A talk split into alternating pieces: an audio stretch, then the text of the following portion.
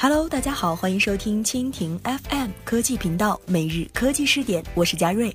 近日，国内最大的短视频平台秒拍联合其母公司一下科技共同推出二零一六年短视频内容生态白皮书，这是首个由短视频的平台推出并主导的行业趋势报告。作为短视频行业当之无愧的领导者，秒拍发布这一白皮书，主要还是基于秒拍在行业内的影响力。那么今天就让我们共同来关注，二零一七年的小视频掘金地图发布，能发布哪些创投机会？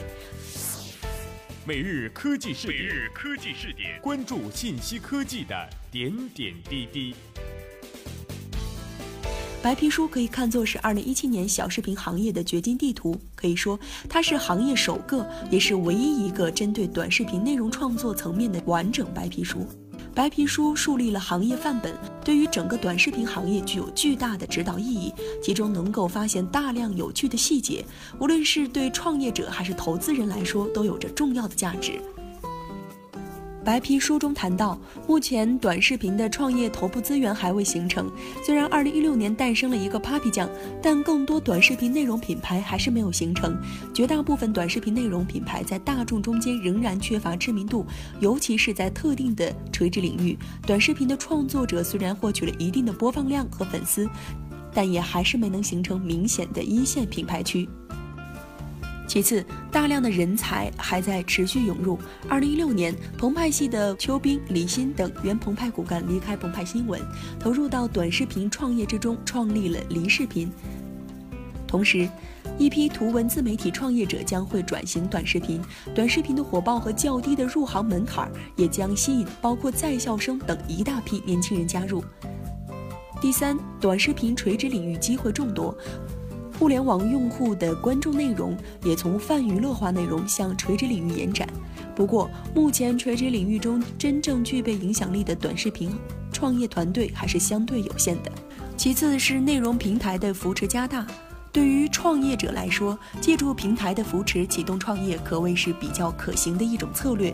历史上，无论是资讯平台还是其他领域，平台方的扶持都代表了这一行业在未来一段时间都处于成长期，成长期会是弯道超车的最好机会。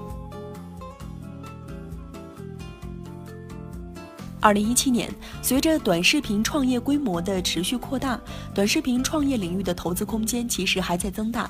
对于投资者们而言，短视频依然是一片价值洼地，播种期才刚刚开始。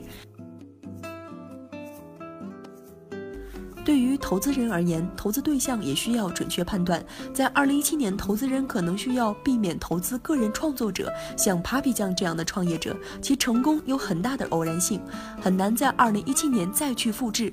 创作者基于个体兴趣，依靠个体或者小团队生产制作内容，生产的稳定性、中长期规划能力、商业化的能力不足，成功风险大，概率低。而投资人可能更需要考虑垂直领域的创业团队。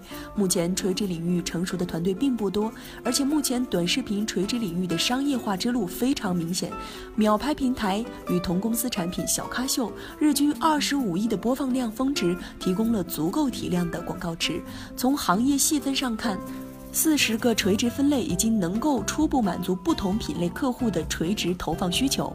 从营销能力上来看，短视频内容在精准营销、效果营销、体验营销方面的效果，已经逐渐被部分客户初步认可。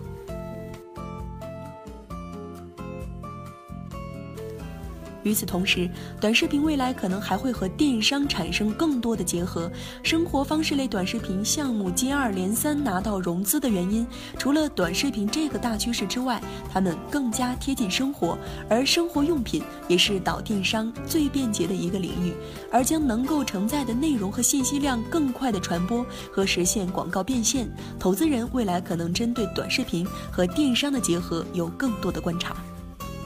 好了，以上就是今天节目的全部内容，感谢您的收听。如果您喜欢我们的节目，可以点击屏幕上方的心形来收藏我们的节目。明天同一时间，我们不见不散。